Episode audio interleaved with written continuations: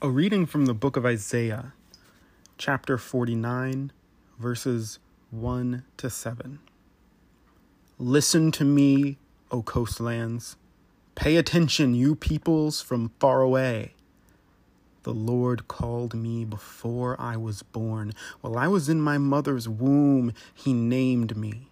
He made my mouth like a sharp sword. In the shadow of His hand, He hid me. He made me a polished arrow. In his quiver he hid me away. And he said to me, You are my servant, Israel, in whom I will be glorified. But I said, I have labored in vain. I have spent my strength for nothing in vanity. Yet surely my cause is with the Lord, and my reward with God. And now the Lord says, Who formed me in the womb to be his servant, to bring Jacob back to him and that Israel might be gathered to him. For I am honored in the sight of the Lord, and my God has become my strength, he says. It is too light a thing that you should be my servant, to raise up the tribes of Jacob, and to restore the survivors of Israel. I will give you as a light to the nations, that my salvation may reach to the end of the earth. Thus says the Lord the Redeemer of Israel and his Holy One, to one deeply despised, abhorred by the nations, the slave of rulers. Kings shall see and stand up, princes, and they shall prostrate themselves, because of the Lord who is faithful, the Holy One of Israel, who has chosen you. A reading from the book of John, chapter 12, verses 20 to 36. Now, among those who went up to worship at the festival were some Greeks. They came to Philip, who was from Bethsaida in Galilee, and said to him, Sir, we wish to see Jesus. Philip went and told Andrew, and then Andrew and Philip went and told Jesus. Jesus answered them The hour has come for the Son of Man to be glorified. Very truly, I tell you, unless a grain of wheat falls into the earth and dies, it remains just a single grain. But if it dies, it bears much fruit. Those who love their life lose it, and those who hate their life in this world will keep it for eternal life. Whoever serves me must follow me, and where I am, there will be my servant also. Whoever serves me, the Father will honor. Now my soul is troubled. And what should I say? Father, save me from this hour? No, it is for this reason that I have come to this hour. Father, glorify your name. Then a voice came from heaven I have glorified it, and I will glorify it again. The crowd standing there heard it and said it was thunder. Others said, An angel has spoken to him.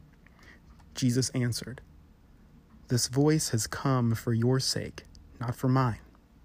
Now is the judgment of this world.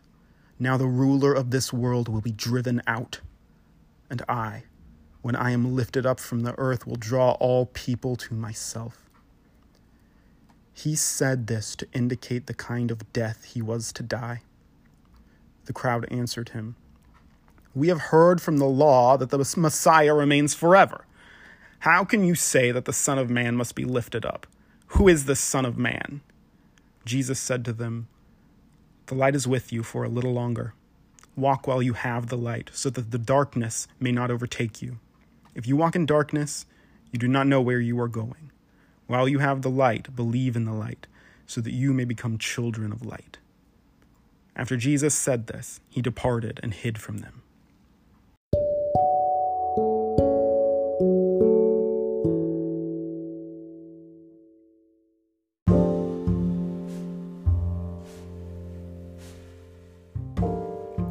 Tuesday brings us one step closer to the revelation of the mystery of God's glory.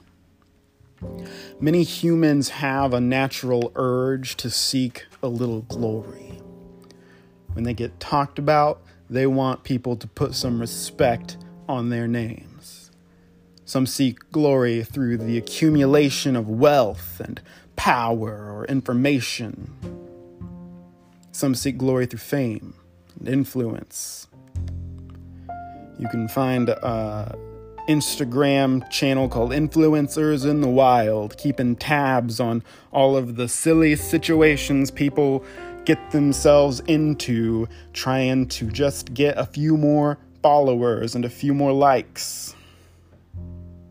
Glory seekers like to put their names on things. They have their own pews, their own gymnasiums or academic halls. They've got their own hotel chains. There's a famous poem called Ozymandias that illustrates that no matter how great the man or the empire, the wheel of history ultimately crushes every vain monument into powder. Yet historically, conquest and glory and battle has been on the top 10 list of glory seekers. It's no small wonder then when Jesus is telling his folks that he's come that God might be glorified, that they are not immediately able to understand exactly what he means. They had just seen Jesus ride into town uh, on a donkey, which looks a lot like what Roman officers and generals would do when they entered a city ride in with a big procession. And Jesus coming on a donkey would look like he was mocking them. The fact that it was a fulfillment of the prophecy of Zechariah, here's your your your king riding humble on a donkey was just a coincidence. So many of the people in Jerusalem might have honestly believed that Jesus was coming to overthrow the Roman government and take their land back, take their country back. Jesus was going to make Israel great again. Surely that's what he means when he says he will be glorified. What else could he mean?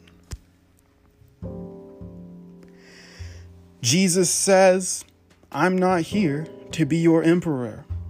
I'm here to show you that God can be your friend, be your brother and savior. I'm not here to say Israel first.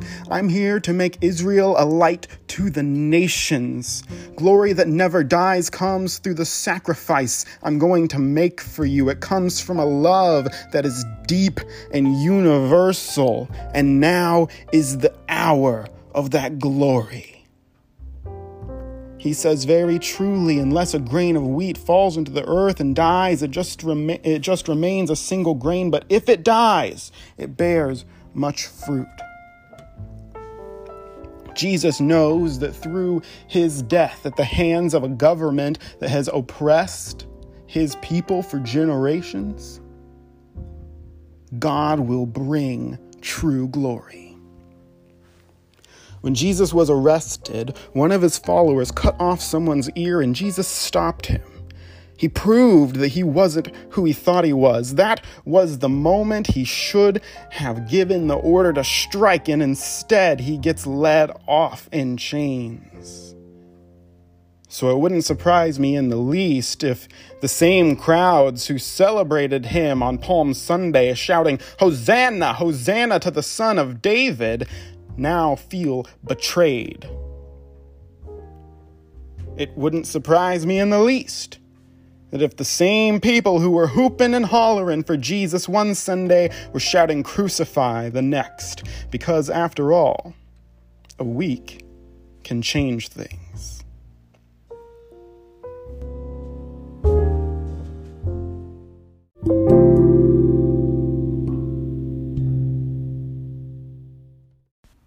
Peace and grace to you in the name of our Lord Jesus Christ.